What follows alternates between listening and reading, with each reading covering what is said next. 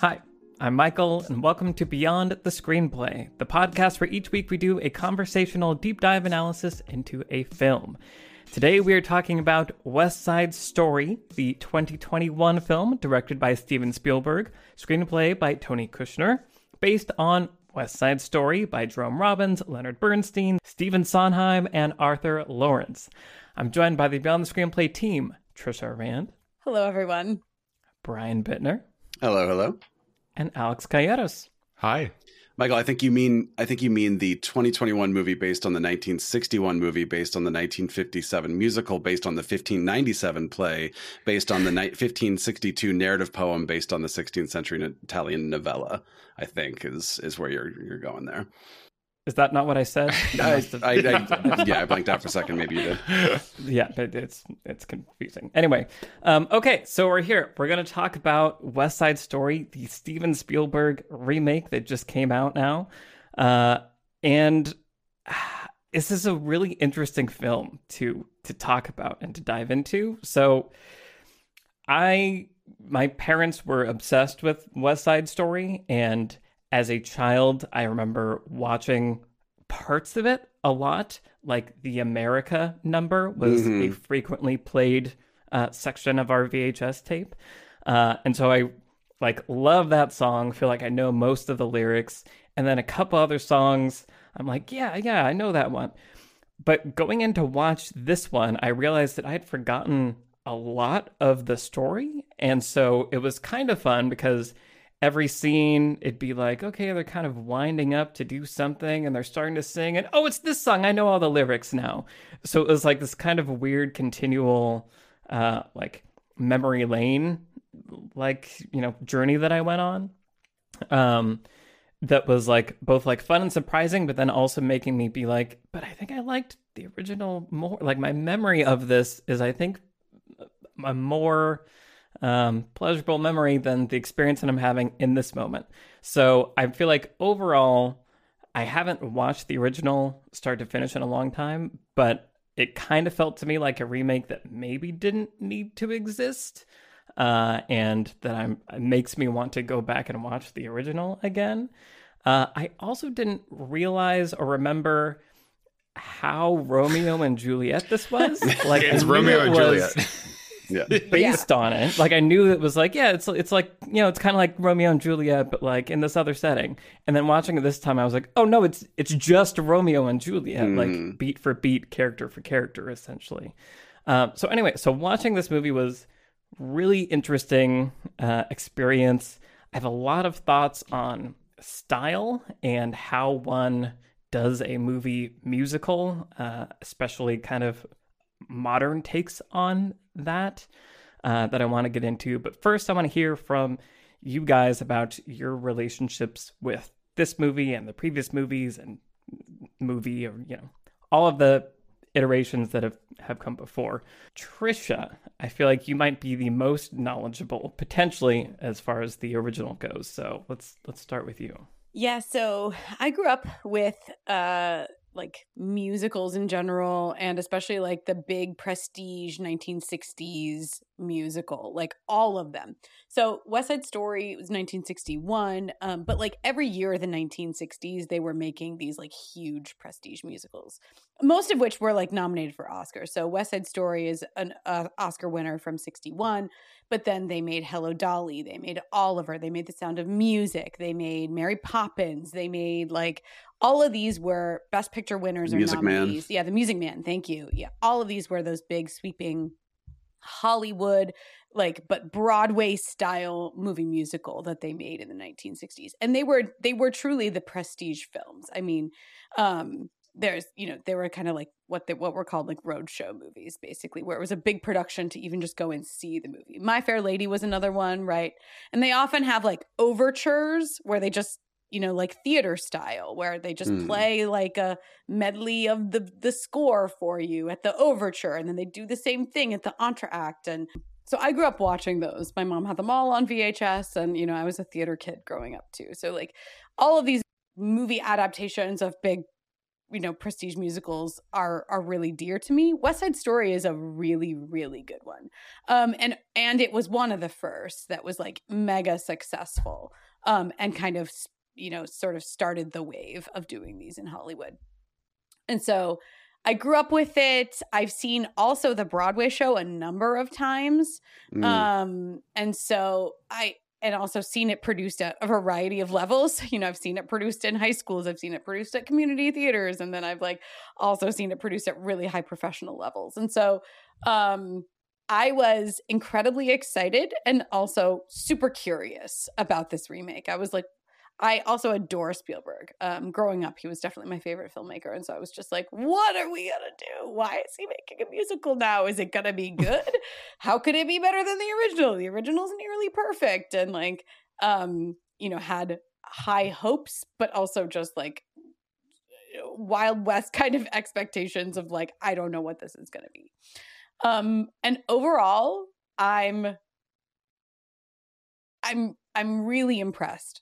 Like, I think this is an amazing and like very just what's the word I'm looking for? Something like bravado, but just like absolutely a really good showcase of what Spielberg does best, and also a really refreshing and exuberant like homage to the original. I think it's really gorgeous. And like, let's be real.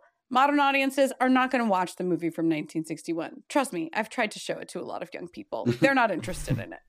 And the 1961 movie, while it has a lot of amazing things going for it and made some changes from the Broadway show that I think I might prefer, and we can dive into those, at the end of the day, it left something to be desired in terms of representation. That's the politest way I can put it. Yeah. And so the fact that this seems really committed to representation and committed to diving into the social issues that are at the heart of the story is wonderful and was desperately needed.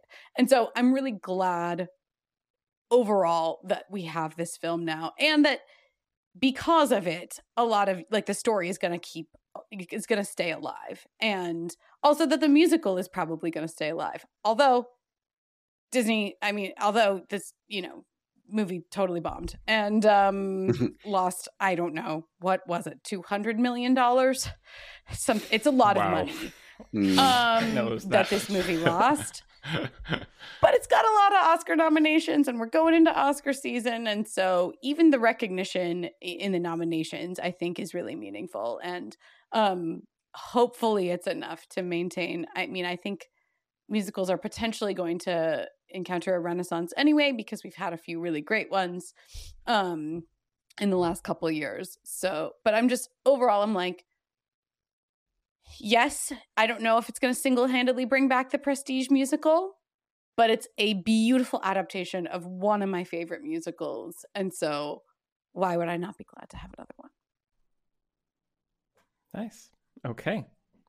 Brian, tell me about your relationship with West Side Story. Yeah, I remember I definitely saw the original movie in probably middle school and liked it then, but I don't know that I saw it more than maybe once, you know, a trillion years ago.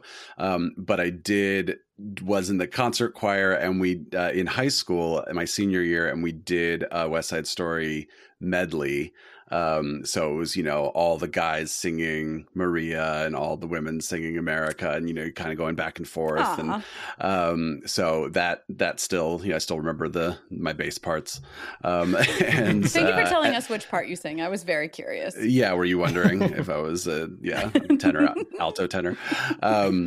But I think my biggest connection to this story is being a Shakespeare fan and having been in Romeo and Juliet in college and in production of that, which I'll talk more about when we get to lessons. But yeah, so as you were saying, Michael, it's just like, it's so Romeo and Juliet. It's just like, yep. Okay. So even if I was like, oh, I don't really remember this scene from the original, you know, movie or whatever, I'm like, yeah, but I know where we're going. I'm like, oh, that's the end of Act 2 in Romeo and Juliet, you know? So like, I kind of know where we are and I have my bearings. And then it's also interesting to think about the ways where I'm like, well, I know this happens in Romeo and Juliet, is this how it goes down in West Side Story, or is it different? You know, like the ending for one obviously is like, that would have been a little dark for a, for like a prestige musical. Even darker.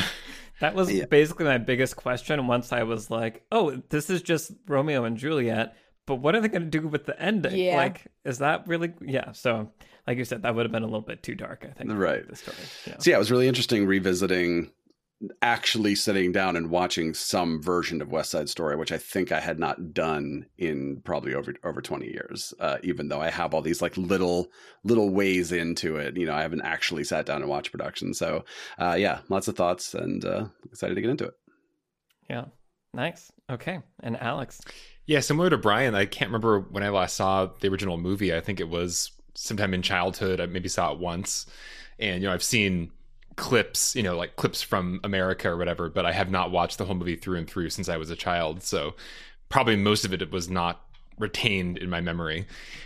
So going in, so I saw this movie twice. So the new one, 2021. The first time I went to I will not name this theater. I went to a theater that is like a new kind of weird dine-in theater, and their speakers had a problem that was very bad for a movie musical, which was when singers reached a certain pitch, it would distort.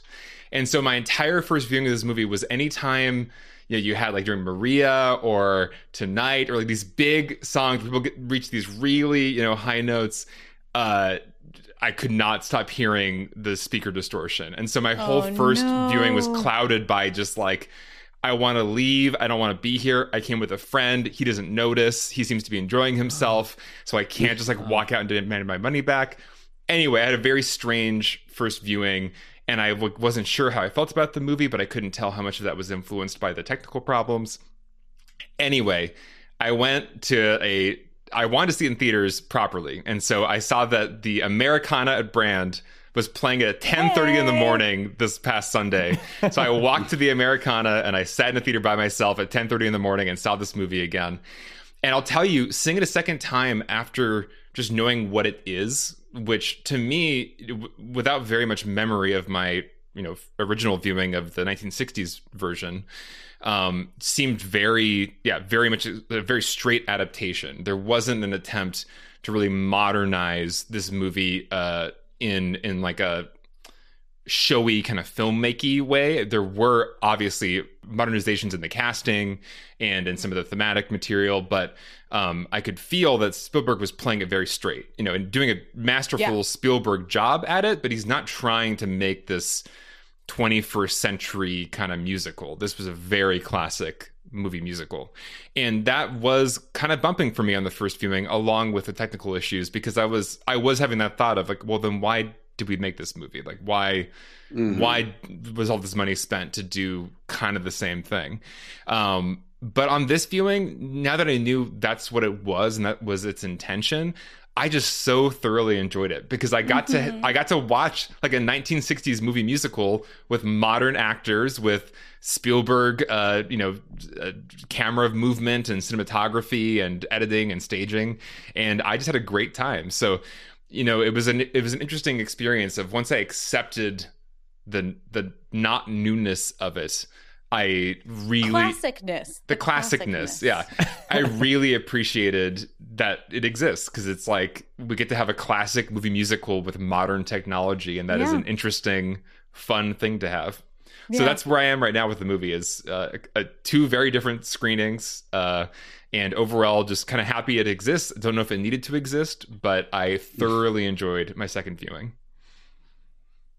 Nice. Trisha, you were pointing. Did you have a thought? Yeah, I think that's like ultimately how I feel also, where like, listen, I would love to change the state of the movie industry in a variety of ways. Like, there is a lot about where we are that is like not what I signed up for in so many ways, or just like not where I saw us going necessarily, because of world events, because of technological shifts, because of like culture changes. Like there's just a variety of things that are happening in like what kind of movies get made these days and what kind of movies do not. And like I would love all day for like theaters to just play the 1961 movie again and for everybody to just flock right over there and see it. But you know what? That's unrealistic. And I also don't think it's fair to ask that of modern audiences because, as I said, like our values have changed and good that our values have changed. And so like nobody can rewind the clock. And so I would rather that instead of this like story and this beautiful like musical with the music by Bernstein and Sondheim, which is just absolutely incredible, like instead of this just being lost to time, like then go ahead and remake it. Like, and I feel like it's been long enough that it doesn't feel like a nostalgia, like harvest hack kind of a thing where like something from the 80s or 90s that's getting remade, there's like a cheapness to it almost. But this has been long enough where it's like there's something so loving about this homage and this remake. And like I said, so joyful and playful about it, even though, you know, it's a relatively serious musical, right, with that deals with real social themes and social problems. And so I'm like, again, it's just like, do you want no one to see West Side Story ever? Or do you want them to see this West Side Story and at least know what it is and at least go around like humming the songs maybe, or have a reference point for like this particular adaptation of Romeo and Juliet that I think is worthwhile. And like I said, I think that the songs are phenomenal and the score is so beautiful and everything. And so like, yes, good. Yes, of course. I would rather have this than nothing. And I'll also add just, it's great that there's a showcase for these amazing actors that I wasn't aware of. I mean, Ariana DeBose, I want her to be in everything. Yes. Rachel Zegler is adorable and wonderful. And David Alvarez, Bernardo was great. I think there's so many characters and performances and new actors that I got to discover through this film. It's another reason I'm just happy it exists. Yes. Yeah, it's such an interesting thing because there are so many examples of movies where they try to make the movie look like it's from another time. You know, and one of the recent ones I can think of is Mank, where it's like they did certain things where they're like, we're going to try to like completely, you know, do this exactly. And then other things we're like, we're not going to try at all. We're going to do this completely modern and we're going to use this aspect ratio. And which is like, that's fine. You can make whatever choice you want, obviously, right? But this is one of the few times where I've seen a movie where I'm like, man, you nailed it. Like, you really made me feel like you could show me a frame of this movie and I couldn't tell you whether it was from 2021 or a remaster of 1961, you know? And it helps that I only recognize, I think, two of the actors from the movie. So like that sort of helps me, my modern brain kind of shut off. But then, yeah, to your point, Trisha, then there's part of me that's going, but we have a movie that looks like it's from 1961 of West Side Story. It's from 1961. So it's like a weird choice to say, like, let's try to make this movie look like a thing that already exists. But what we can do, as you were saying, Trisha, we can bring it to modern audiences, and we can do, as I think you were saying, Alex, modern filmmaking stuff, right? We can have the camera go up and over buildings and stuff, which, you know, you may or may not want, but we can have this theatrical kind of feeling. You know, if you are taking something that's a theater piece and turning it into a movie, what are you using film for, right? And in some ways, this movie is trying to be theatrical by just saying, here is a fire escape, and we're just going to sort of show you the wide, and you're going to see all these things happen because we want you to feel immersed in theater world, basically. And then there are other times where we're like, we're going to do with film what not only theater can't do, but a movie from 60 years ago couldn't do. So it is this weird blend. And I don't know that it all works for me, but I do appreciate that Spielberg was like, no, I just want to fully commit to making a movie that looks like it was made in 1961, but in which we can do things that we can do in 2021. You know, sometimes when you're trying to send a massive file, it can feel like you're in a dance fight with the file transfer service. Maybe they cap your file size or throttle the download speed. But not with Massive. Massive is a file sharing service that lets media professionals quickly transfer terabytes of data to anyone in the world over the cloud. With Massive, there are no limits to the amount of data you can send. and Massive has 150 servers worldwide, which means whoever you're sending the file to will be able to download it at a maximum unthrottled speed. Transfers are encrypted, so no one but the sender and recipient can access the files. And sending files with Massive is super simple. You don't need a subscription to sign up or a complicated IT setup. Just pay as you go at 25 cents per gigabyte. To learn more and to sign up for Massive, head to massive.io/beyond-the-screenplay. When you sign up at that link, you'll get 100 gigabytes free towards your transfer. That's massive.io/beyond-the-screenplay for 100 gigabytes free. The link is also in the show notes. Thanks to Massive for sponsoring Beyond the Screenplay. Now, back to the episode. Yeah, this is all really interesting. My heartbeat is racing in the way that it does before I say something contrarian. Go ahead. Do it. And I'm trying to...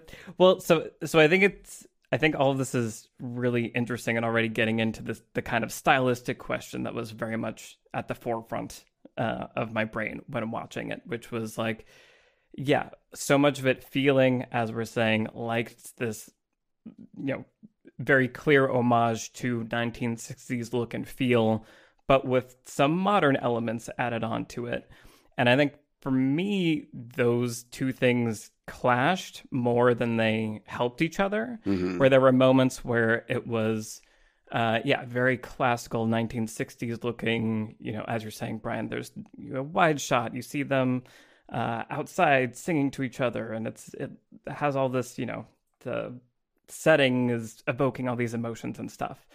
And then there would be other moments where there was like, we are on a Steadicam inside this bedroom watching these two people sing into their faces at a very familiar distance. Like there was a lot of like cinematic techniques that I think are used to make things look more realistic and put us in the space with people.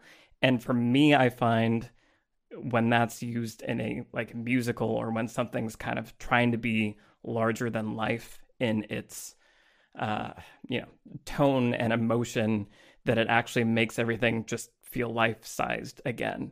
And so I kind of felt there was this like from scene to scene or from sequence to sequence that was kind of going back and forth, where some sequences were very imaginative, like the America sequence, where you're going all through this neighborhood and there's a lot of kinetic motion, and all this stuff is, I feel like, adding to, kind of the ride and the ups and downs and the dynamics of the music. But then there are other sequences where it's like shot, reverse shot, where like this could be a conversation that two people are having, except instead they're singing at each other. And this could very well just be like a personal preference, but I feel like that like breaks the immersion for me when things are shot too realistic, when it's set in too normal of a setting but people are behaving in a hyper real way. Those two things don't like match for me. And that there's also some of the modernness gets in the way of some of the classicness, where I was very distracted by a lot of like green screen or set extensions that made even just them running around their neighborhood look, you know, fake and, you know, manipulated in a way that took me out of, you know, what should be a pretty like familiar grounded setting. So I feel like there were a lot of really interesting ideas happening in the style and in the execution, but for me, they were often like fighting with one another and kind of getting in my way instead of amplifying what was happening on screen. I do want to say that it sounds to me like part of what you're bumping on or identifying is a little bit of the sort of ambition of the musical itself, which is that it's an adaptation of a huge theatrical Shakespearean unrealistic story, right? Of like love and murder and feuds, and that the general approach to the material is to try to ground that in a very serious, real world, like gritty, essentially, way in New York City, where, you know, gang warfare is and was a problem, and where their racism is and was a problem. And like there's a very real like texture to the issues at play, that kind of contrasts with like the theatrical and cinematic material, right? And so like it's obviously heightened sort of melodrama in terms of plot, but in terms of approach, it's attempting to be sort of grounded. At the same time, it's a musical. Mm-hmm. And, you know, in the staging, going back even to the Broadway show, but especially also in the 1961 musical, it's like, we're going to use like these huge sweeping cinematic, like we're going to build enormous sets and like do these like really big brightly colored costumes and like massive dance numbers and everything. And we're going to snap while we fight. And like that kind of stuff, there's no reason why it should hold together. And I think it's been bumpy for people across the ages. Like a lot of the things I think that you're identifying are like, okay to bump on because it's a mashup and it's always been kind of a mashup, right? It's Shakespeare, but it's even back then was dealing with a contemporary social issue in like a somewhat grounded way while also being a musical, you know, with a huge sweeping score. And so it's just like, well, there's a lot to be handling here. I mean, we also just have to recognize that like musicals are ridiculous, right? Like, of course. And like that's my point. The idea of a musical is ridiculous, yes. Where like characters are having a conversation, then suddenly one of them starts singing, you know? And I think that like the stage musical has existed long before film has existed. So any musical film is a sort of perversion of what this medium is in the first place. We are taking this thing that was intended to be watched by audiences on a stage where they can sort of applaud, and it's like you're watching a concert and a play at the same time. Now we are filming that, and we have established what a movie is and what movies do, but now we need you to sort of have your movie brain on, but also your musical brain on, right? So it's kind of like what you were saying, Michael, is that these, I think just in general, the idea of a musical movie clashes, like it's already kind of a clash of things. So you can either do a Moulin Rouge where you're like, look, let's go nuts with cinema and like, let's do something you could never do in the theater. Or you could say, let's try to make this as grounded as possible. You know, I've mentioned before Hedwig and the Angry Inch, which is a musical where the first several songs are songs because the main character has written songs about her life and she is singing them with her band. So then in the second half of the movie, when the music becomes non-diegetic, it sort of feels earned because the movie has sort of like led you into that. And then you have everywhere in between, right? And I still feel like we've not sort of like agreed upon what a movie musical should be. And even this year we've had Annette and Tick, Tick, Boom and In the Heights and West Side Story. And they all deal with this in very, very different ways. Some of them are winking right at the camera. Some of them are trying to be grounded. Some of them kind of haven't found their footing. So it's just interesting to see how any movie musical deals with the fact that it's a musical and that's just a silly thing. Yeah. And two reference points come to mind for this in the 21st century, which are Chicago, which was a Best Picture winner and a musical, but put all of the songs inside like a this is happening in her head construction, mm-hmm. right? Where it was like actually intercutting. Like, here's the staged version of the musical number. Here's like what's happening in real life while this musical number is happening inside the head of the main character. So that's how Chicago kind of navigated it. Hairspray is another one that was also in the 21st century, I think from 2005, 2006. And that one handled it because it was like, well, here they're on a singing and dancing daytime TV show. And so like a lot of like the whole plot is, can this person dance or not? Or can they sing and perform or not, right? Like it's a sort of a performance-based thing. And to your point, like modern musicals tend to be about, or there's usually some kind of like, well, this person is a singer, or this person is in this field or whatever. And so they kind of are handling it in a, trying to deal with the silliness in a more grounded way. And this is, you know, this approach to West Side Story is straight, classic, big Broadway. We're going to do Broadway. We're just going to point a camera at it. Well, it's interesting thinking about this adaptation in particular and thinking to the 1961 version, you know, one thing that I was remembering hearing you guys talk about it was how, I mean, there were fights that were just like ballet fights, right? Like they didn't touch each other. They just like balleted at each other. And I think that is something that's hard for a modern audience to watch. Like I think if I tried to make, you know, my husband watch a version of West Side Story, I would definitely have to do the 2021 version. He still would not be happy about it because he doesn't like musicals, but it would at least like not cross like these like boundaries that I think the original probably crosses because of the time. You know, you can accept like ballet fighting in on screen, but I think there's something about this updated version where fighting is actual physical fighting and you see real violence happening that just, I think, just jives more with a modern expectation of what like a movie musical even is. And I think what's interesting about the kind of gray zone we're talking about, where you're both doing things like having real grounded serious like fight scenes that are actual like what you'd see in any other film, in the same movie as a Romeo and Juliet love story that is so improbable and so crazy at some points. Like Maria's brother is murdered by Tony, and on the same night he comes into her room and they sleep together. You're and right. She's gonna run away with it. Like that timeline just does not like compute in a movie that is otherwise telling you this is a real situation with real stakes and like real physics and like everything here is grounded besides the singing at each other. And so there's kind of just a source material problem there where it's all the way back to Romeo and Juliet, you know, where it's like, this is like an archetypal first love story that's not even really real with it. Like you can't really conceive of this happening to real people in a real context in like, even the 20th century. And yet this is the story we're telling.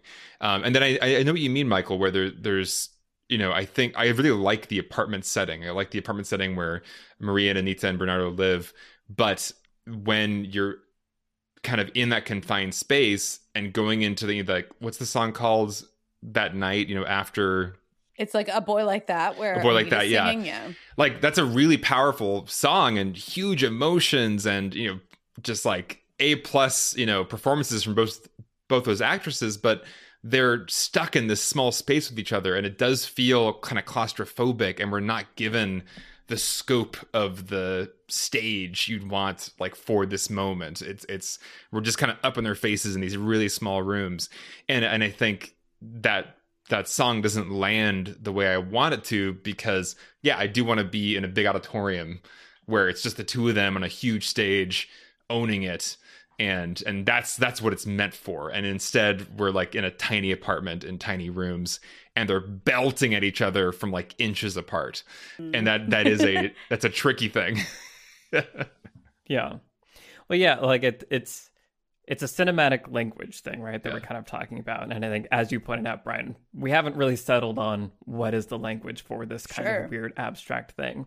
And I think another reason why I kept going back to Romeo and Juliet is via Moulin Rouge, because I was thinking obviously about Moulin Rouge a lot, and then thinking about Baz Luhrmann's Romeo and Juliet, which is also insane. And, you know, uses the Baz Luhrmann cinematic language of 20 edits per second and whip pans and music bombardment. You don't know what's happening. Like, I really want to like go back and watch that movie and talk about that movie, because it's just, it's insane. But I was thinking especially about like, you know, in that, you know, after Romeo, you know, when Romeo is going to seek out revenge and ends up killing Tybalt, right? That's who he kills. Yes. Mm-hmm. Right. Mercutio dead. Yeah.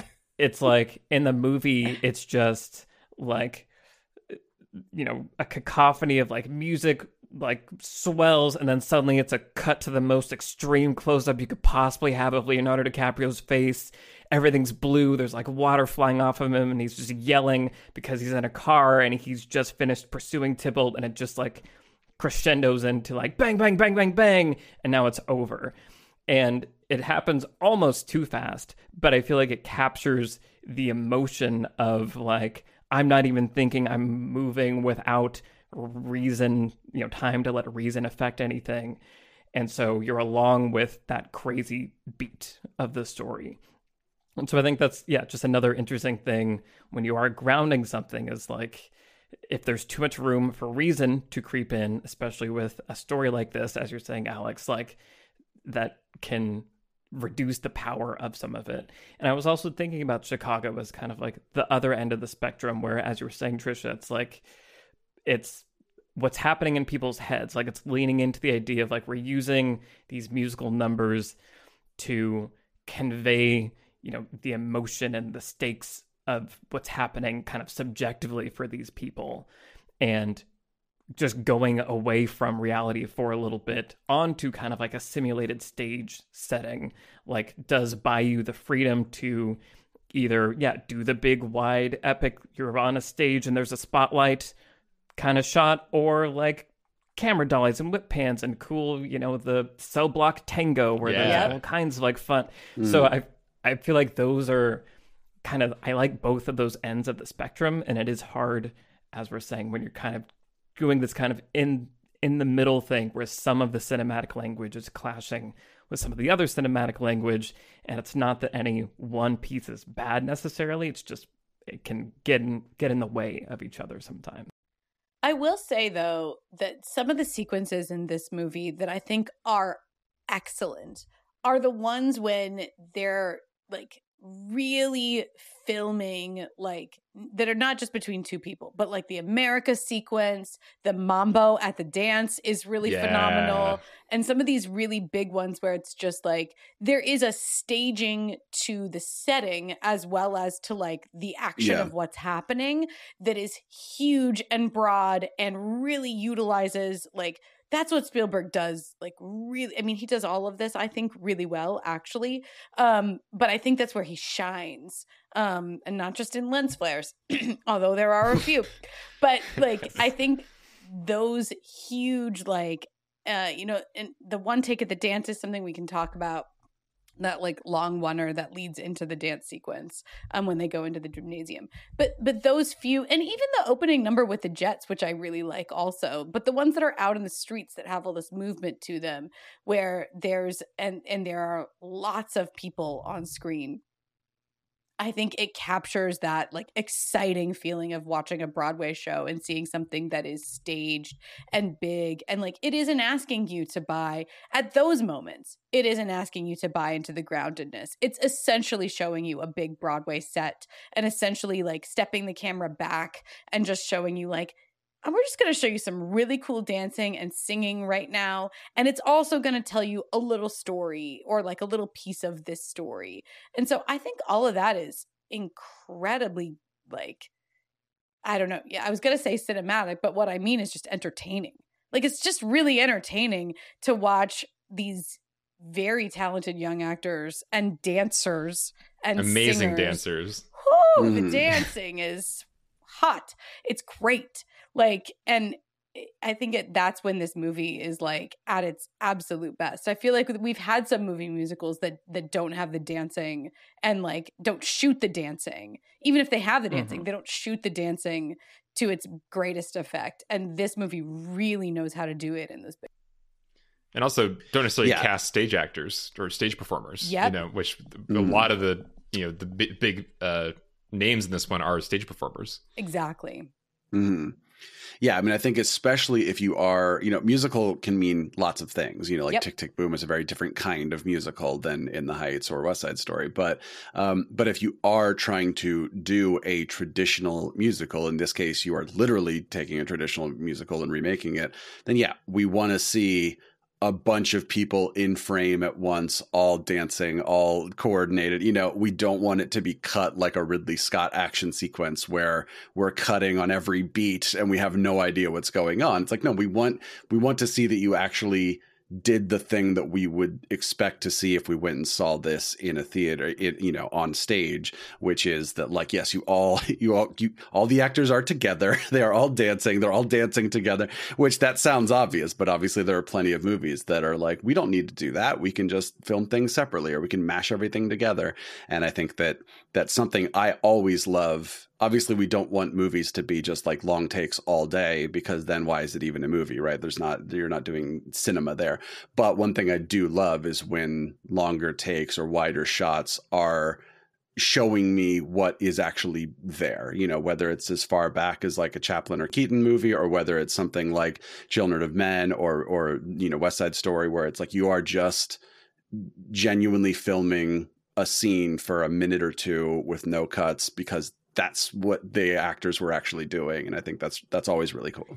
Yeah. The Prestige musical, the whole idea of it, and even going back further into like, you know, the Gene Kelly kind of musicals, and like Fred Astaire and Ginger Rogers musicals, it was like, let's just knock you over with some talent. Like, let's just show you an actor who's a triple threat, who can sing and dance and act, and really give you all of it. And I feel like we don't get that very much anymore. And I, like, it was astounding to me. Like, some of this young cast, as you were pointing out earlier, Alex, just they're radiant. They're incredible. Well, and it's interesting because, yeah, there are those scenes that stand out as just being, you know, as big as the big stage, like the America sequence, when they're in that, you know, intersection. It's just what a, you know, glorious just set and moment and dance choreography, everything. But then, you know, one of my favorite sequences is actually the Officer Krupke scene, because that felt like a very Spielberg one-er kind of scene. You know, a scene with multiple characters in a room, kind of moving around each other. But the way it was staged and just all the different little set pieces within the set piece, it was just such a smooth Spielberg ride, and I just had such a good time in that scene. And that felt to me like a Spielberg scene in a way that maybe other scenes could have just been in another classic movie musical. I felt Spielberg's touch in that scene in particular, and that is a scene that is in a confined space that is close, like that apartment, but it felt like he used the space in a very theatrical and just slick, perfectly choreographed way, where the camera and the actors and their manipulation of the set was all in perfect sync. And that's part of what my delight was in the second viewing, was just appreciating just the kind of sleek Spielberg perfection of, we're going to do a movie musical set piece in this courtroom, and we're just going to make the hell out of it. And maybe it's not a 21st century modern original vision of what a musical should be, but maybe it's just the best possible execution of a 1960s musical, and maybe that's okay. Yeah. It is. Yeah. It's interesting because so Trisha, you were just talking about old musicals and Gene Kelly musicals. I was thinking about Singing in the Rain as an example of a movie that does kind of everything that you're saying of, these are people that have talent, and we're going to point the camera at them and let them do their thing, like you were saying, Brian, about these long takes. But it's also like, it's using the camera creatively to like accentuate what they're doing, and it's moving along with them or reframing. You know, I'm thinking about when they're up all night. I forget the name of that song, but they're like, Good morning. Right. Good morning. And they're like jumping on the couch and then like down, and there's like all these levels and the camera's kind of reframing and like is part of the dance with them. Yeah. And I feel like that's another way to do things. And I agree that I think that this movie, West Side Story, is at its best when it is doing those things. And it feels like the camera is part of the dance with them and part of the performance, because I think that is something that is, you know, as we've been saying, if you're going to take a thing that was meant for stage and just point a camera at it, it's not going to translate. But like, use film to bring us into that performance and be part of the performance with them. And I think the Officer Krupke sequence is doing that, and is playing with, you know, all the choreography knows where the camera's at, and it's playing for the camera for that moment. And after watching this one, I went back and watched America again from the original, just to like see how they shot it. And it reminded me of Lagan, which is a Bollywood movie. That's the only one that I've seen a sequence from, because I took a Music of India class in college, and we watched that scene a lot for some reason. But it's great. There's this like there's several great numbers, but basically the filmmaking in it was long shots, both in terms of duration and, you know, not like wide angles, but like cameras far away, zoomed in. So there's still like a flat feeling visually, but it's still framed so you can see everybody. And I feel like that gives you, it kind of creates a, almost like a painting or flat surface where people, when people move, the way they interact and like travel up and down the frame, it like accentuates so much of the movement, and you can really play with the blocking and where people are in the frame and stuff like that. And I was noticing a lot of that in the original West Side Story and in that America sequence of like putting the camera somewhere, having it framed such that like it's the exact right frame to capture all this movement and move with them. And yeah, so anyway, I feel like I just want there to be a lot more movie musicals that just like try all these different things and like keep remixing them. And I'm like kind of getting jazzed about this idea. So I think I'm coming around to like, this movie should exist and there should be more of them. Yes. Let's let everyone make a West Side Story and see what happens from that. I want everyone to make a Star Wars, so why not? Yeah. If you're in the mood for another great 1960s movie with wonderful musical numbers, look no further than The Producers. A true phenomenon. First inspiring a Broadway musical, then later a film adaptation of said musical, The Producers exceeds its own hype. A perfect turn from Oscar-nominated Gene Wilder and Mel Brooks' Oscar-winning screenplay certify this cult classic as one of the funniest films of all time. That is the review from Mubi, a curated streaming service showing exceptional films from around the globe, including The Producers. Every day, Mubi premieres a new film. From brand new work by emerging filmmakers to modern masterpieces from today's greatest icons, there is always something new to discover. With Mubi, each and every film is hand-selected. It's like your own personal film festival, streaming anytime, anywhere. To try Mubi free for 30 days, simply click on the link in the show notes, or if you're watching on YouTube, click the pop-up in the top right of the screen. Or simply head to Mubi.com/beyondthescreenplay. That's MUBI.com/beyondthescreenplay for a whole month of great cinema for free. Thanks to Mubi for sponsoring Beyond the Screenplay. Well, in a second, I want to talk a little bit about the actual like text of the script and like the characters and stuff. But really quickly before that, one thing I was thinking about this time around was Jurassic Park. And so I was recently rewatching Jurassic Park, and I was struck by, I've seen it like a million times because it's my favorite movie. But the most recent time I was watching it, I was like counting the number of dolly shots, like dollies and like just both like sideways, like tracking and then like also pushes in. And it's so many in Jurassic Park, like it's so many. And a lot of them are just in like dialogue scenes where just like everyone's sitting around in the control room and they're just like talking about how the tour is going or whatever in Jurassic Park. And the camera's dollying. It's like it dollies over to Nedry and then it like dollies back in on him and then it dollies over to Samuel L. Jackson over there, Mr. Arnold. And I was thinking about Spielberg's dollies and how good he is at them, how like you really don't notice them so much of the time, and because they're often like either slowly paced enough or they're accentuating the storytelling in such a way that they're conveying emotion and like working with the actors' performances. And I think that West Side Story is like, I can't remember. I'm sorry. I'm not trying to disparage any of his recent films. I'm sure they have plenty of good dollies in them.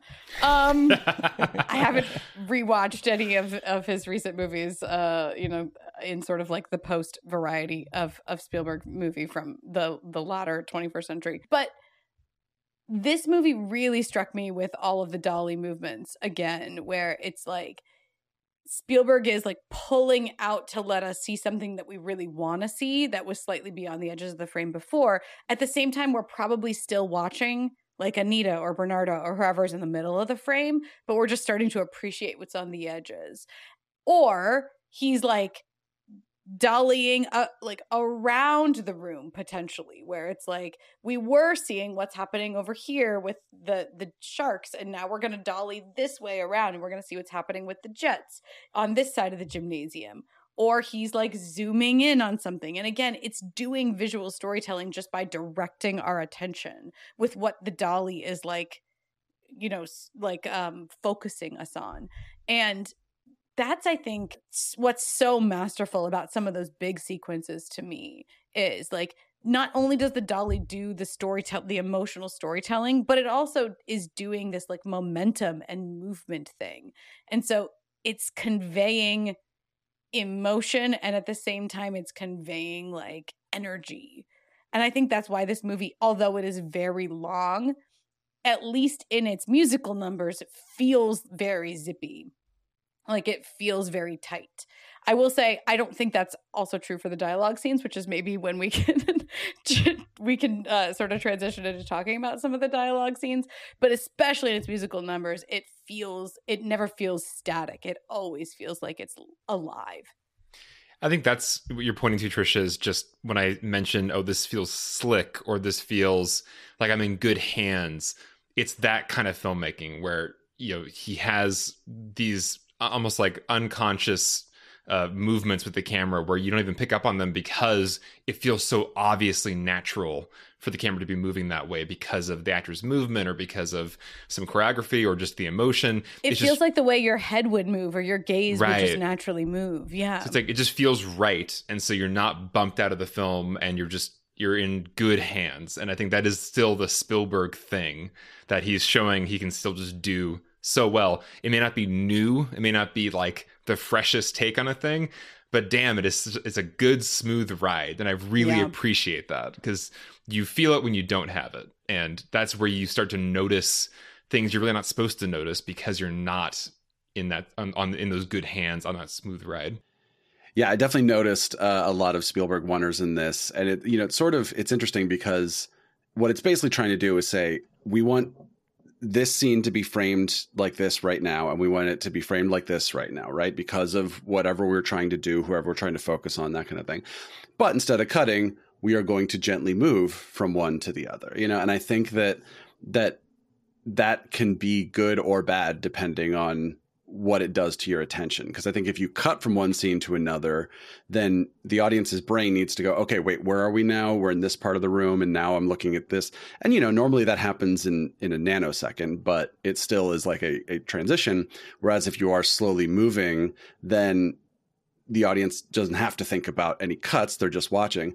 But are you then now calling attention to the fact that the camera's moving and it's doing this thing? Like the scene where where Corey Stoll's character is sort of interrogating, you know, Anita, like the camera was doing these beautiful moves, and where it was like, oh, this framing is great. And now it's moving and we haven't cut it all. But then I was like, but I haven't listened to the dialogue because now I was just watching what the camera was doing. So I think it's like, it's a really cool tool to use, but it can be overused depending on what you're trying to go for.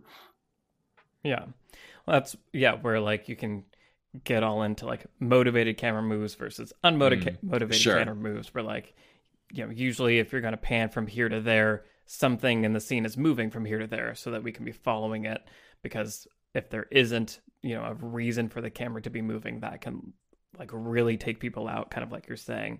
And you can also use that tool on purpose, as we talked about in Punch Drunk Love, where there are these moments there where there are unmotivated, at least in the classical sense, unmotivated camera moves, and that says something about stuff. So yeah, there's also like cameras have to pan at a certain rate because there's like a judder that happens if you're going too slow or too. It's like movies be crazy, man. Yes. Well, I want to hear from you guys. None of you being as familiar, I assume, as I am with the text of the original Broadway show and or the 61 musical. I want to especially talk about the dialogue scenes and how you guys felt when you were watching them, particularly in the first act and in the first half of the second act, because that's where the bulk of the dialogue work was done by Tony Kushner. Like, so the original script by Ernest Lehman definitely had brief dialogue scenes connecting a lot of those early song and musical sequences. And so I I want to know what you guys think about sort of the character development and sort of the like overall like story structure of this as conveyed in the sequences that are not necessarily musical. I really liked them, and especially as you're pointing out kind of the first half of the movie, I feel like I was really into that, and even though I wasn't exactly sure that that was a new element, it was feeling like something that I wasn't familiar with from the original, so I was like, oh, this is interesting, and a lot of it is kind of spent on character development and kind of rounding out the world of this place and kind of making me understand it and invest in the world in a way that I was really liking. I think it then got in the way for me later in the movie when there was less of that, and especially kind of like in the last 45 minutes, I feel like it's pretty much just like song momentum, and there isn't a whole lot of stop and scenes and stuff. So I feel like it almost set me up for a different experience than I ended up having, but I was enjoying those scenes, and I thought those additions were interesting and adding kind of this other texture to the story that felt fresh and that I was pretty into.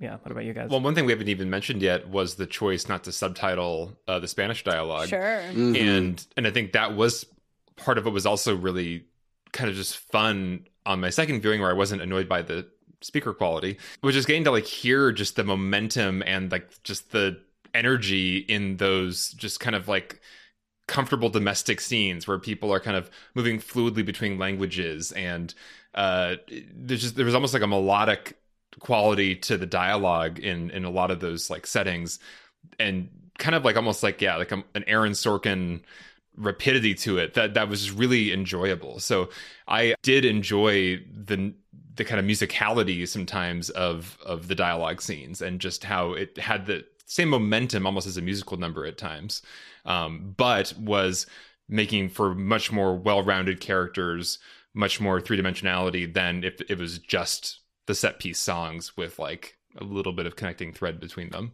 Right. So I don't know the original well enough to compare, but I do feel like I appreciated a lot of the stuff between the musical set pieces in those first couple acts.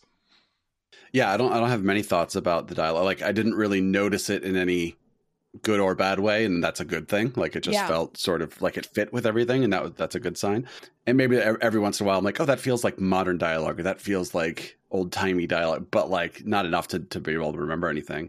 But I do love when movies put sort of non-subtitled foreign language dialogue in their movie, because it makes me feel like there's a confidence there, and it makes me feel comfortable that it's like, oh, you are going to make sure I get the information I need. I don't need to know exactly what these words are. And I do speak quite a bit of Spanish, so I was able to understand a lot of what was being said. But regardless, it's like, no, the movie is telling me you don't need to know exactly what they're saying. We will explain in a second, or you know enough about the situation to know what is being communicated, even if you don't know what the words mean. The only thing that bumped on a little bit was how many times they had to say, no, speak English. Uh-huh. You have to speak English. Like, the first time they did it, I was like, okay, they're establishing why these characters speak English. That's fine. And then they had to do it a million times. And I was like, that's a little much. But again, it did, as you were saying, Alex, like it did give it a musicality and a fluidity, because I have multiple friends who are, came in from other countries, and I hear them speaking to their parents on the phone, and they go in and out of, their home language and English and stuff. Like, that's just a natural thing that we do, especially when you are living in America and you've been here for many years, but with people who are from a different country. Like, that's just a completely normal thing that happens. So I think that I did appreciate that it felt very organic in that way. Yeah, that's really good to hear. I bumped on a few of those scenes especially in the first act, because I thought that the first time I watched it, so like you, Alex, I went ahead and watched it twice before this podcast. And the first time I watched it, I thought to myself, like, wow, they're really trying hard to like do some exposition here. Like the scene between Tony and Riff when they're in the basement at Doc's and they're stocking shelves, and he's like, I had to go upstate and like I had to go think about what I did to that kid and like what I almost did and like I don't know about myself anymore, Riff. And he's like, but you've always been there for me since we were little kids. And I was like, okay, well, this is expository dialogue. And the same thing with the scene right after that, which is Tony and Rita Moreno's character, who is Doc's widow in this movie. So and she's like, I've known you too since you were running around, and like you have this promise in you, Tony. There's like something special about you, but Riff's no good. And I was just like, okay, well, they are providing, I think, important background for the characters. I think the choice to make in the original Broadway musical and in the 1961 version, Tony has no real motivation for wanting to not be in the Judson War. He never went to prison. He never beat up anybody. As far as we know, he just kind of outgrew it and he's like, nah, I'm doing something else now. I think the choice to have him have this dark past and like have a real reason to like want to turn over a new leaf, great, inspired. I love the choice to have there be like an interracial couple that has been in the neighborhood already and he has a relationship with Valentina now and like great, beautiful. That's beautiful. It's the right choice. The same thing with Bernardo. Bernardo didn't used to have like, he wasn't a boxer and like none of this was information we had. He and Anita didn't even have last names. He and Maria didn't even have a last name in any of the previous versions. And now they're like real people and we understand what their story is. I think it is really good to add those things in. In a traditional movie, you would show us those things instead of telling them in dialogue, right? Where like we would get a scene with Tony and his parole officer and the parole officer would be like, remember, no going out, Tony. And would be like, hinting to us gently, ever so gently in the subtext about Tony's previous crime. And then we would see Tony really wrestling with himself of like, oh no, I gotta take this to heart. And then we wouldn't need to hear him tell Riff why he's not going to the dance because we would have seen that his parole officer told him not to. So, they're very dialogue heavy expository scenes in the first half of this movie. Even though the information that they convey, I think is a really good call. But upon watching it the second time, I feel like if you add in a bunch of those little scenes where you're showing us these things, right? Showing us Bernardo at a fight maybe, or you're, showing us a little scene with Valentina and like, something to do with Doc where she's, I don't know. But if you're showing us those things like you would do in a traditional movie, then you are making it feel less like a musical, right? Because a musical doesn't have short scenes. A musical has long scenes because you don't want to change the set a million times in between every little tiny thing. And so ultimately, I think this is probably the right call, but it does make this movie awfully long. And if you're already very familiar with the story, you're kind of like, well, I know the next song that's coming up, but I've now waited 5 minutes and we're not to it yet. So. Yeah. I thought what you were talking about in those early scenes in Docs, especially, between Riff and Tony, it was just a long scene down there in the basement covering a lot of like topics. And it's very snappy history. Dialogue. Yeah. Well performed. It's the best you can do if you're going to try to get all that across in one scene. Yeah. But then it's followed by another one of those musical numbers that kind of falls in the same trap as like the apartment musical numbers, which is, it's not very fun to watch Tony just kind of like meander around the store for like a while singing, not the most amazing song in the picture. I love that song. I don't mean, maybe, sorry, not my favorite. And it does feel like that whole sequence was a hump for me to get over, especially my first viewing. I was like, okay, this is going to be a long slog. It's going to be a while before we get to America. We're talking. We're in this little set in the store and it's not much happening in the way of choreography. It's staged fine, but now he's closing the window gate. I guess that was the action he had to take for that whole song. So yeah, I definitely felt that. And I felt like there needed to be some movification of that sequence in particular that was not happening. Yeah, I mean, that leads me to the last thing I wanted to talk about, which is sort of you know, when you are adapting a musical or a play or anything to a movie, you are turning it into a movie, and movies have a certain expectation, whether it's, you know, Thor Ragnarok or Clerks or Seven or West Side Story. These are all movies that all are like broken into acts that are broken into scenes, and like, what is any given scene in a movie doing? So if it's an action movie, a chase sequence, that's a scene, right? Like that, it should have a beginning, middle, and end. It should have a story to it. If it's a musical number, that musical number is a scene. So like, what is a scene supposed to do in a movie? And it was at better people than I have made lists of what scenes should do, but I was just sort of thinking off the top of my head. I was like, well, moving the plot forward for one. Most scenes, you know, from point A to point B, something should have changed. Do character work or expository work, you know, kind of tell us something about the world and these characters. Explore the theme, get us to think about why the hell we're here, what we're talking about, right? And then entertain. Like, movies are entertainment, you know, like they are there to make you hopefully have a good time or have experience some sort of emotion.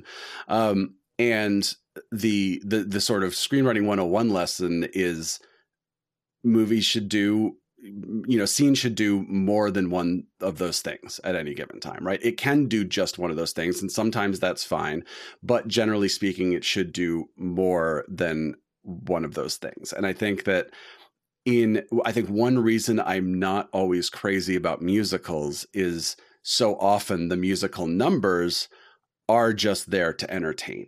It's like, 4 minutes ago, I knew you met a girl and you liked her. 4 minutes later, yep, you're still telling me you just met a girl named Maria. I love that song. Don't you dare. So do I. The song is great, but it's a beautiful song. I'm not talking about that song. I'm talking about that scene in a movie, right? Sure. Right. And that's the difference, right?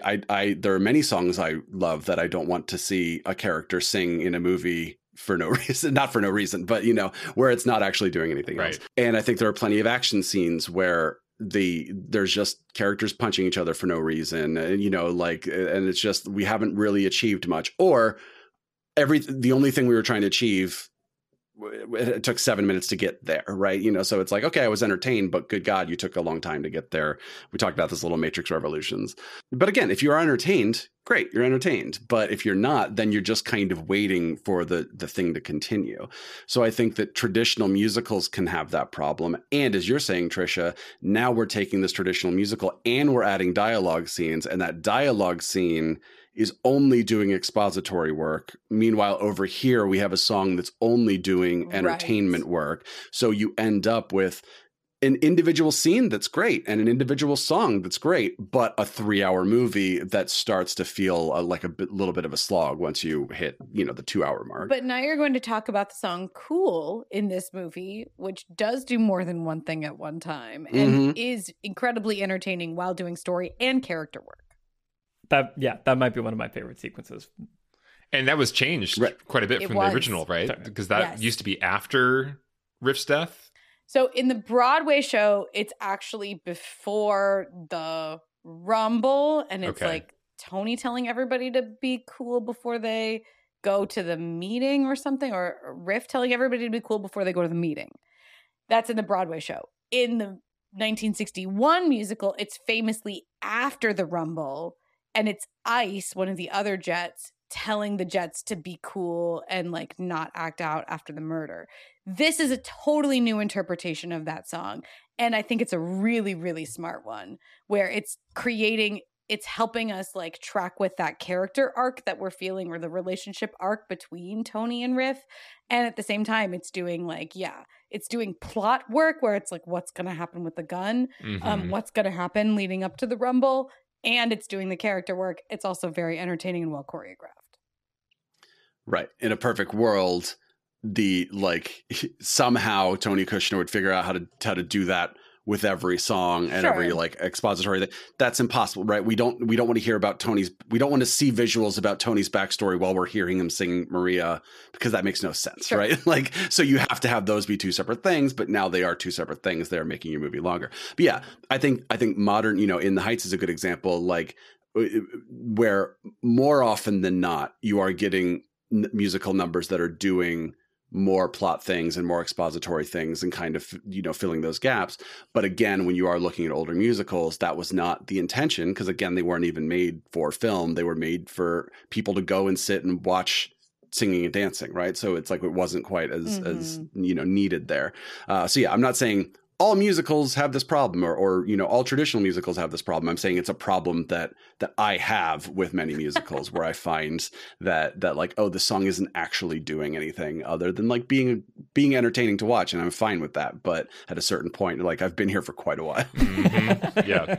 Speaking of which. Lessons. Wow. Sure. Wow. What a segue. Yeah. Okay, cool. Let's go around and say what lessons we're going to take away from West Side Story. Alex, what lesson are you going to take away from West Side Story? Yeah, my lesson is just the simple lesson of, you know what your intention is, what your goal is for a movie, and just do that. And I think Spielberg was like, I'm going to remake West Side Story, but I'm going to just do it straight, you know? Like, and he did have ambitions where he did want to be really conscious with the casting and cast incredibly talented performers who could actually sing and dance, who were actually the ethnicity of their characters, like that. Like, critical point. Like he did go in with like ambitions, but as far as for the movie itself, like he wasn't gonna make an apologetic musical. He wasn't gonna make a musical that's apologizing for being what it is. That's trying to couch its musicalness in some like ironic modern sensibility. It's just going to be a straight up movie musical. I'm going to Spielberg the hell out of it. And I think that I admire that, you know, it's like, that's a choice. And he just did it and doubled down on it and wasn't ashamed of it. And I think that is the best. If you're trying to remake a classic 1961 movie musical that already won the Academy Award, which like nobody really should do, like, just, you know, I appreciate the almost like earnestness with which he went about it. There's no pretense. There's no apologizing. It's just, I love this thing. I want to put my spin on it and remake it for a new audience. And that's that. And I appreciate the simplicity of what he did here. Nice. Yeah. The simplicity of the approach, not the simplicity. Right. No, the execution was probably very, very, very, very difficult. But yeah, the simplicity of the experience that we get out of it. Yeah. You know, I'm not confronted with, I mean, the worst thing about this would be if there was any kind of winkiness or irony or meta-ness about it. It's like, no, just don't even go there. Let's let it be what it is. Nice. Yep. Cool. Okay. Brian, what's your lesson? So my lesson is about tension. My lesson is actually from me being in Romeo and Juliet when I was in college. And it was just a really cool thing that happened where it was a show with both graduates and undergraduates. And we all knew the graduates were getting all the big roles, right? So the undergraduates were like, look, we're just here to maybe throw some swords around and you know, have a couple lines. And I was cast as Abram, who is one of the Montague boys, the one who famously says, "Do you bite your thumb at me, sir?" And I said, okay, I got a couple lines, great. And then the director said, well, what I'm doing is I'm going to have the Montague boys, you know, and Baz Luhrmann, the boys. So it's like, there's going to be Mercutio and Benvolio and Romeo, but then there's also going to be, I think there were maybe 6 of us at most who are there in a lot of the scenes. And, you know, so the Mercutio has someone to kind of joke at, and they're there to be in the rumbles. And, you know, we're going to kind of be not glorified extras, but, you know, you're there to sort of to round out the scenes. And I thought, okay, great. That sounds fun. And then he's like, but for you, Brian, I'm putting you in every scene with Romeo and Benvolio and often Mercutio. He's like, so you are going to be the kind of, you know, not the head Montague boy, but the sort of like the focal one. And he said, basically, I want to constantly remind the audience that something could go down at any moment. So basically my role was to show up and be their bodyguard. I don't know why they cast me as the bodyguard. But basically to show up and like get up on a perch that was on the stage and just look around. Right. And just watch out for trouble. So that way, Romeo and Benvolio can have their fun little scene and Mercutio can, you know, smack Romeo on the butt or whatever. But then if you look at me, you're like, oh, right, there's there's Capulets out there and they could attack at any moment. And sometimes I would interact or I'd have like a line or whatever, but for the most part, like that was the function. And the director said, you know, this is not, people say Romeo and Juliet's a love story. He said, no, it's not. It's a story about hate. It's a story about hate and what hate can do. And obviously that's why it's a tragedy. That's, you know, that is the ultimate downfall of these characters. And he said, so I just want to constantly be reminding the audience that like, this is a bad world that these characters live in, and things are always things could go down at any moment. And I thought it was such a cool choice, not just because I got to be on stage a lot, but because it was like such a cool choice to say, I'm just going to put a character with no lines here to remind the audience of something. So West Side Story, obviously being an adaptation of Romeo and Juliet, I was noticing that both in the script and in the direction, there is just this constant reminder, right? That like there is a rumble is coming. There's going to be jets there at this place. There's going to be this thing is going to happen. We have to watch out. You're just constantly reminded that that's what this world is, right? From the first scene, but even when we're kind of having fun in other numbers, there's always this thing in the back of your head going, something's going to go down. I think famously Do the Right Thing is maybe the best movie ever to just constantly be telling you like any moment things are going to go down, but you don't know whether it's going to happen in an hour or in 2 seconds, you know? And I just think that's really great for especially a movie like this, which is just about this boiling tension. Because even when you're sort of distracted by this exposition scene or this musical number, you are remembering why we're here and that there is like there is a dramatic question just simmering at the surface. Yeah. It's cool. You basically got to be like a symbol that like represented a thing, but like. I've often been called a symbol. I bet you gave an amazing delivery of your line. Do you bite your thumb at me, sir? Though it was actually at us because there was another Montague boy at my side, okay. and then I didn't have a sword. How dare you? But I had a bucket, and I got to like hit people with a bucket that was sitting there because we had painted a bad word and Montague and Cap somebody. Anyway, it was a bucket. It was great. Trying to get you to do the bite. All right, we'll let you go, Trisha. What's your lesson from West Side Story? So I just really appreciated that this movie is committed to doing little character moments for all of the characters, basically, where if you look at, and really great big musicals do this, where, you know, there are little moments for the ensemble, basically, for every member of the ensemble to distinguish themselves. And not just in meaningless ways either. I think that there are a few moments here that really stood out to me. One was Graziella this time, and in the dance sequence where Graziella kicks the sharks, it's a really interesting little moment. So like, you know, they're in that big gym and they're dancing. And Graziella, by the way, is the blonde that Riff is going out with, that Tony used to be going out with. She's wearing a blue dress in the dance sequence at the gym. And they're doing kind of like a sparring dance back and forth, the Jets and the Sharks. And there's a moment where Riff and Bernardo bump into each other. And it's going to like maybe turn into a thing. And then they kind of like ebb back. And then like the Jets kind of ebb backward and the Sharks come up. Graziella takes matters into her own hands and she swings a kick right into the chest of two of the Sharks in a way that I'm sure would hurt a lot because she has high-heeled shoes on. And it's like a full like chest height kick. It's just a really great character moment where it shows, it just tells us a lot about her, but it tells us a lot about the culture of like the Jets and who they are and like who the people that associate themselves with the Jets are. And it's just a little character moment for Graziella. And she has a few others, you know, here and there. But the movie takes care to observe it. And there's other little moments with like Baby John comes to mind where, you know, we see Baby John get nailed in the ear early in the movie. And more is made of his character, I think, often in like the Broadway musical and in the 61 version than is made of him here in this particular adaptation. But we see him in the Officer Krupke scene where he's like really worried about going to jail, and he's, you know, Baby John is kind of like supposed to be the more innocent of the Jets. And there's a moment in the Officer Krupke scene where he like starts singing along where everyone else is kind of singing. And like, again, the movie just takes care to like give these characters their little moments. And more than any other of the supporting characters, even more than the 61 version or the Broadway show, this movie pays attention to anybody's.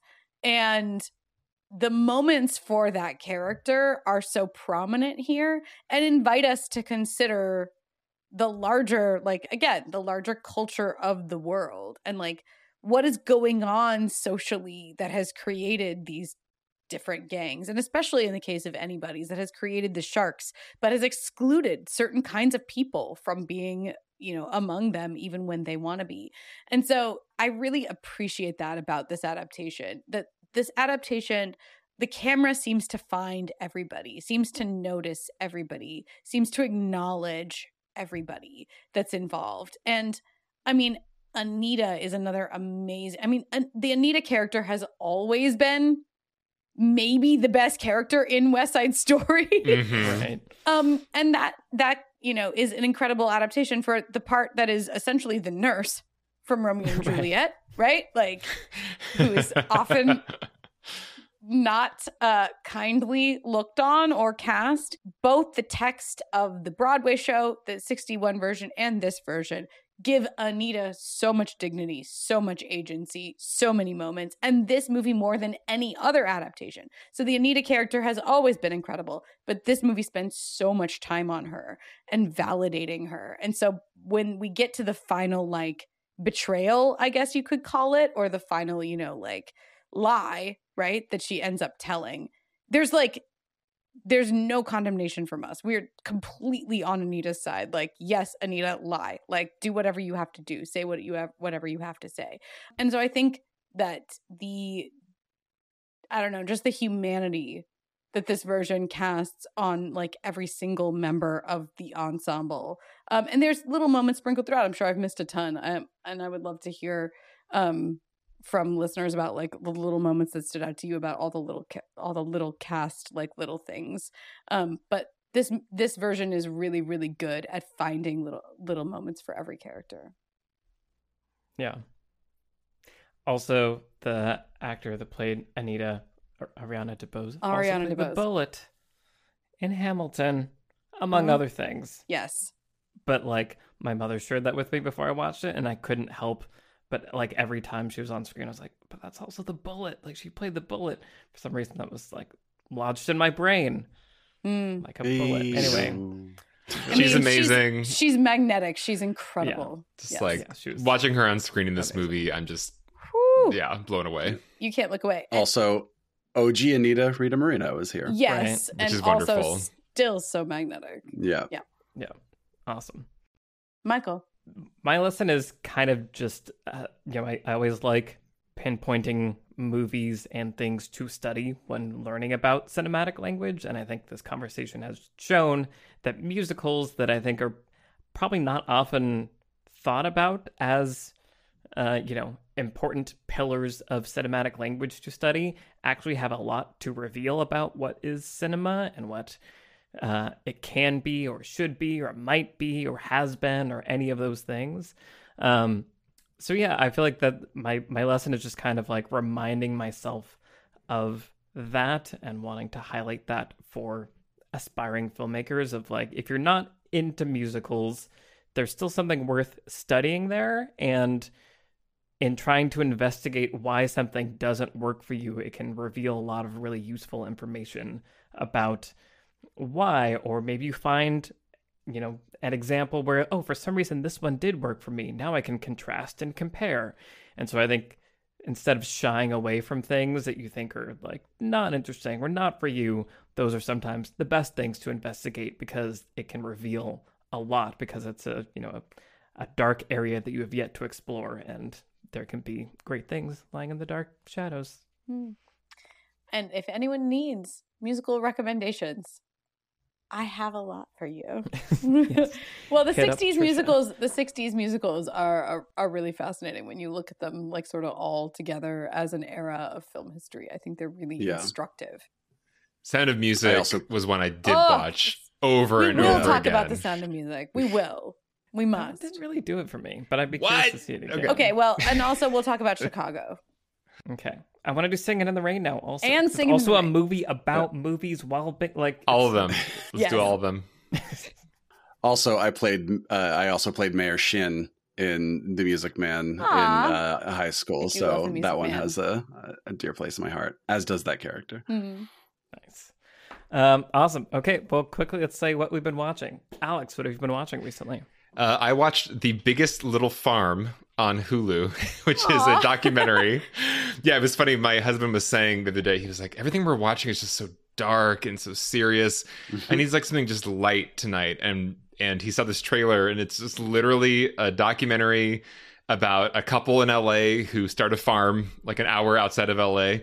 And their mission for the farm was to do it in a totally like environmentally, integrated way with the habitat, and to not use pesticides, and to have a diverse like range of plants they're growing that can kind of coexist with the local species, which is very ambitious. And it's a very stressful documentary in some ways, because you watch them fail for years in all these different ways, but it's also very heartwarming, very gentle and kind. And if you want just like good like soul food documentary, Biggest Little Farm is a delightful watch. And probably the only reason they exist is because the husband in this relationship happened to be like a nature documentary cinematographer, so he just like was shooting everything, or had people shooting things, and that's why we have a documentary about a farm. But it is ultimately inspiring and very sweet, and a good just comfort food documentary.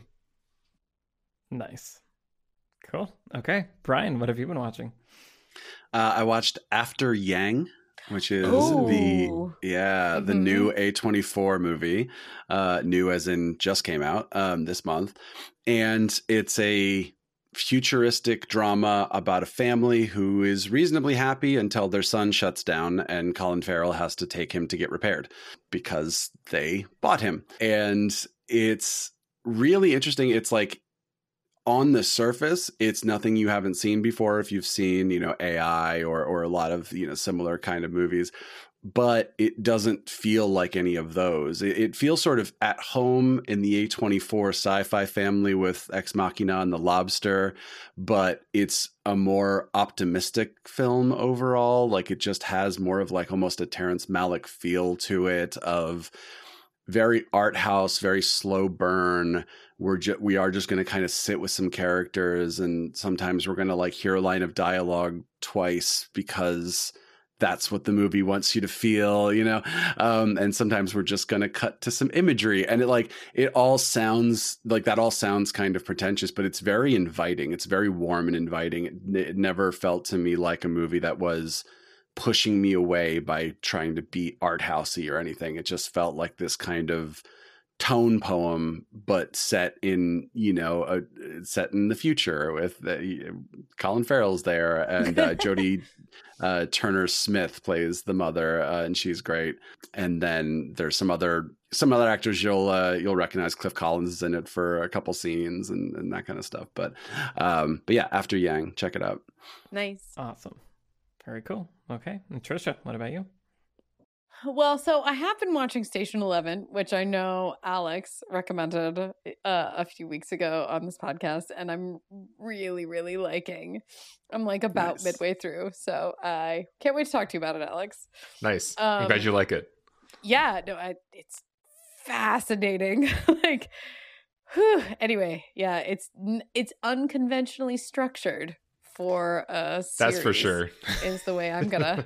Put that. Really, really interesting. But I recently went through sort of a dark night of the soul where I was very sick very, very, very sick for 24 hours. And I was just watching like rom-coms basically the whole time. And one of the ones that really stood out to me that I hadn't seen was About Time. Yeah. Which is it's a lovely little movie. It's Rachel McAdams. It's Domhnall Gleeson. It's great. Richard Curtis, who wrote Love Actually and Bridget Jones and Notting Hill. Yes. What a lovely little movie. Anyway, I love a good high concept thing that is not interested in its high concept thing in any way. Like, is how I would describe this movie. It's like a movie about time travel, but it's in no way interested in time travel. Like, the time travel is like explored and totally solved and resolved within like a couple of minutes. And the rest of it is just like, anyway, here's a love story. Don't worry about time travel.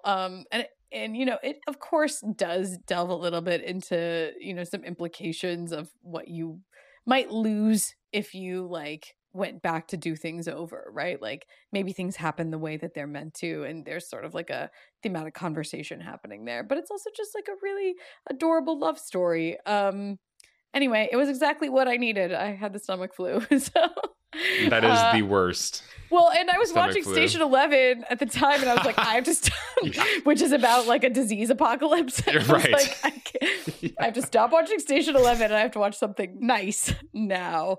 And so it was kind of the perfect shift. And I watched a few other rom-coms as well, because I was very, very ill for a whole day and change. But anyway, if you haven't seen About Time for some reason, I do recommend it. It's a very nice, I feel like it's the kind of movie that I haven't seen recently. Like a little high concept, but just very bittersweet, sort of poignant, but overall very lovely love story. I feel like I was randomly thinking about it recently. Have you seen it? I haven't, but I was like, it's one of those movies that I feel like I should see that, and then I never actually do. So I can see the poster in my mind. It's a very memorable poster. Yeah. Right, and I feel like I've seen... It is a very memorable poster. The trailer and scenes from it, but like not the movie. I was actually talking with some friends about it just a couple days ago, and one of them was like, I didn't know what I was going in for. I wasn't expecting for it to like make me cry. Yeah. And I went with two of my two friends who I watch Love Actually with every year. Oh, okay. Wow. And when we went and saw it, so we just sat down in the seats, we're like, you guys ready to cry? Like, we know exactly what we're getting into. Yep. F yeah. But not in like a really tragic way, in just like a life is beautiful kind of way. Yeah, just if you that's seen... what makes me cry usually. Yeah. It's the bittersweet. Yeah. Speaking of crying, I want to briefly report that I finished The Good Place, and as you warned me, Trisha, that finale does not play around. It was emotional. It was kind of just like, can I get through this without like breaking down into sobbing? Very, very, very barely. Yes, but it was like a very difficult and moving, wonderful finale. So The Good Place, amazing. I was crying. Yeah, no, that's true. Yeah, looking back, yeah. Anyway, so that was great. But also something that I recently saw that you guys have also recently seen is The Batman, which is going to be our patron exclusive episode for this month. As we're recording this, we haven't recorded that episode yet, so I don't know if it's out exactly yet, but by the end of March it will be out. So if you want to hear all of our thoughts on the latest entry into the Batman universe, franchise, Batman saga, I don't know exactly what it is. The Batman yes. That will be followed by The Batman Returns, The Batman Forever, and The Batman and The Robin. The Batman Begins? Could you just continue? Yeah, just keep going. And then you just take off the Batman, the Dark Knight. Yeah, then just Dark Knight. Yeah. Anyway, so yes, if you want to hear all of our thoughts on The Batman, that will be over on our Patreon by the end of this month, being March of 2022. This has been our conversation about West Side Story. I need to go check in with my mom. I really want to, because she was a huge fan of this movie. She saw it in theaters when she was 15. She was obsessed with it. And she was really excited for this version. And I don't want to speak for her, but I will signal that she was not super into it. But I wonder if our conversation has like reframed things and if she's revisited. So that's what I'm want to check in with her as soon as she's listened to this, and maybe I'll report back. Yeah, please do. I'd love to hear what she thinks. There is the kind of weird nostalgia thing, like we were talking about, is this remake that feels like it's been long enough because it has been a long time now. And so like, we are not the audience that is being targeted by the, right. like, remember that thing, you know? This is for you. We repackaged it. It's like an extra generation past, and we haven't had one of those for a while, so it is interesting. Get ready for Casablanca or whatever the horrible remake we end up with as a result of. No! Oh, yeah. Can't let that happen. But yes, thank you to our patrons for supporting this show and making it possible. Thank you to our producer, Vince Major. I'm Michael Tucker. I've been joined today by Trisha Arvand, Brian Bittner, and Alex Calleros. All of our Twitter handles are in the show notes. Send us a tweet, say hi, ask Trisha for musical recommendations. Or just talk to me about musicals. Or just talk to me. And we will see you guys in the next episode. Bye, everybody. Bye-bye. Bye.